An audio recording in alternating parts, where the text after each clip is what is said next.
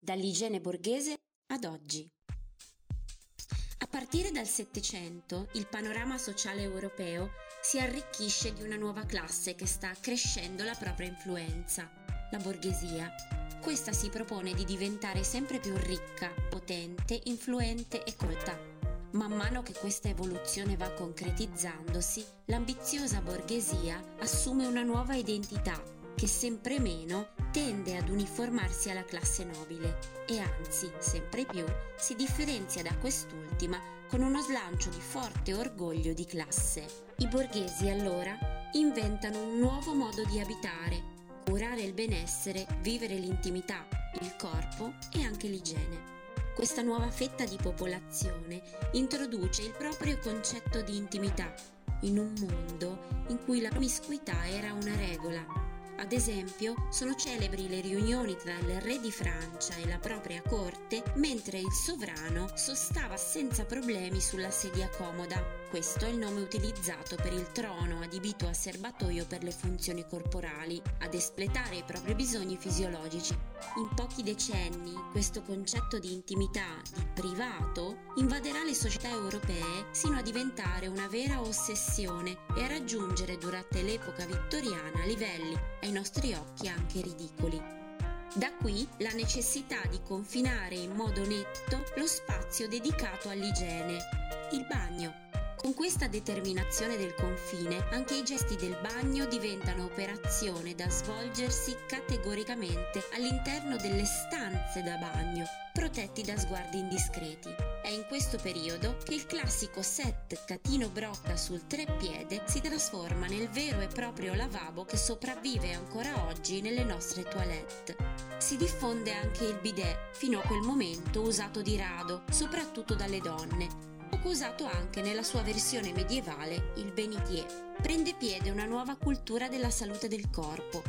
La borghesia, infatti, fa vanto delle proprie virtù e lo fa in base al fatto che esse sono il frutto del duro lavoro e non di eredità senza meriti. Lavoro significa fatica, intelligenza ed energia e il corpo, un corpo sano e prestante, diviene il simbolo di questo orgoglio borghese. Bisogna essere sani, prendere esempio dalla natura vigorosa e verdeggiante, sana e fresca anche i profumi diventano il simbolo della finzione nobiliare e dell'inganno. Questa nuova visione della vita porta con sé un nuovo approccio all'acqua, anche della classe medica. In particolare si diffonde e si rafforza la convinzione che il bagno freddo rinforzi la salute e rigeneri il corpo. L'idea che l'acqua possa essere utilizzata a fini curativi, convinzione di antica memoria, prende piede e introduce nuove pratiche quotidiane. Siamo ormai alle porte dell'Ottocento, periodo in cui vediamo la fondazione del primo vero e proprio istituto idroterapico ad opera di tale Preisnitz, contadino della Slesia. L'idroterapia prevede bagni caldi, freddi, avvolgimenti terapeutici, impacchi umidi, spugnature e frizioni. Torna ad essere in voga il bagno a pioggia. Nasce una vera e propria corrente igienista cui aderiranno moltissimi medici. La correlazione tra acqua, pulizia e salute sembra ormai innegabile in un mondo, quello della prima grande rivoluzione industriale, in cui la mortalità infantile era altissima le aree metropolitane erano flagellate da tifo, tubercolosi e colera e le città erano sudice e nere per le polveri di carbone che impestavano letteralmente l'aria. Fanno così la loro comparsa i bagni pubblici, ma attenzione a non scambiare il termine pubblico con il concetto di popolare. Sono infatti veri e propri stabilimenti di lusso in cui le persone facenti parte della classe povera non possono entrare. Per questa fascia popolare esistono invece i cosiddetti bagni da due penny in Inghilterra o i bagni da quattro soldi nella versione francese. Questi sono rozzi luoghi, spesso sulle rive di un fiume, in cui la classe lavoratrice può ricrearsi e in qualche modo avvicinarsi alle pratiche igieniche.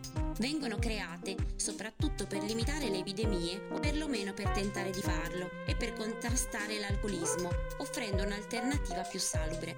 La sporcizia infatti diventa sinonimo di indecente, depravato e contagioso. Anche il cittadino povero con la pulizia può avvicinarsi alle virtù borghesi ed avere un aspetto dignitoso e rispettabile. Si diffondono anche numerosi trattati di igiene e verso la fine dell'Ottocento le città vedono la comparsa dell'acqua corrente, mentre nelle campagne la vita scorreva senza questo lusso. In questo periodo diventa perentorio anche per i poveri nelle campagne lavarsi il volto e le mani e una volta a settimana i piedi e le parti del corpo solitamente coperte. Dobbiamo pensare che ci troviamo in un'epoca in cui anche gli individui delle classi più agiate e ricche possono perdere la vita per una, diremmo oggi, banale influenza.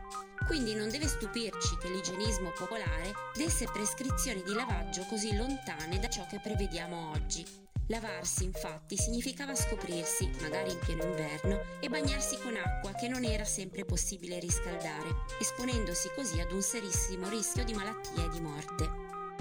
Senza contare poi che l'acqua fredda per lavarsi era da preferire rispetto all'acqua calda, considerata un vero e proprio elemento indebolente per la salute. Quindi lavarsi sì, ma fare il bagno meglio di no, perché il bagno doveva necessariamente essere caldo e l'acqua calda era un modo per perdere la salute, secondo i convincimenti medici dell'epoca. Ma pian piano si fa strada l'idea che, dopo tutto, fare il bagno con l'acqua ben calda non può essere così male e allora nasce tra le classi più agiate la volontà di rendere il bagno caldo un rito di cui andare orgogliosi, anche per ostentare la propria ricchezza e il proprio prestigio.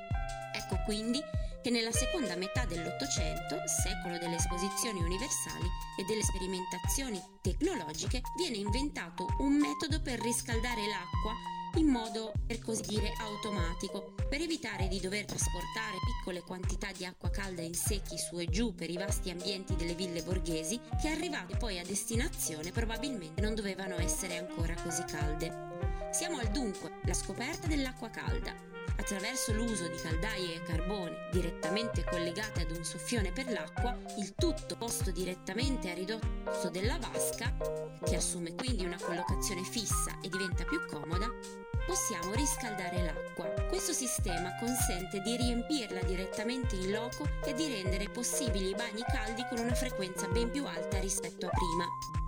A questa invenzione segui poi lo scaldabagno a gas per riscaldare l'acqua, spesso però protagonista di esplosioni e incidenti letali. Ma cosa si usava per detergere in questo periodo? E lavarsi? Beh, l'immancabile sapone, quello di Aleppo, quello di Marsiglia, nelle zone più meridionali d'Europa, o quello ricavato dal grasso animale più a nord composti per lo più da essenze profumate, succo di cipolla, aceto e olio di lino, erano invece gli intrulli per lavare i lunghissimi capelli delle dame vittoriane, le quali però non li lavavano spesso, poiché l'asciugatura diventava un vero e proprio rischio per la salute, visti i lunghi tempi che prevedeva. Negli stabilimenti idroterapici e termali di moda tra la ricca borghesia si potevano ancora trovare bagni turchi e saune, con anche improbabili trappole di metallo che stufavano letteralmente il corpo, come in una pentola a pressione, considerati un toccasana per pelle, polmoni e dolori articolari. Nei primi anni del Novecento poi fa la sua comparsa l'idromassaggio, inventato dai fratelli Iacuzzi, friulani, inizialmente come metodo di cura per uno dei loro figli malati di poliomelite. La Iacuzzi si diffuse enormemente sia come strumento rilassante che terapeutico, fino a diventare un vero e proprio status symbol per le persone facoltose e potenti. Abbiamo terminato il nostro viaggio nella storia del bagno e dell'igiene. Spero che questi primi tre episodi ti abbiano tenuto compagnia e arricchito di conoscenze che non avevi. Ti ricordo che se vuoi puoi scrivermi oppure cercarmi su Instagram. Ti aspetto nel prossimo articolo. A presto!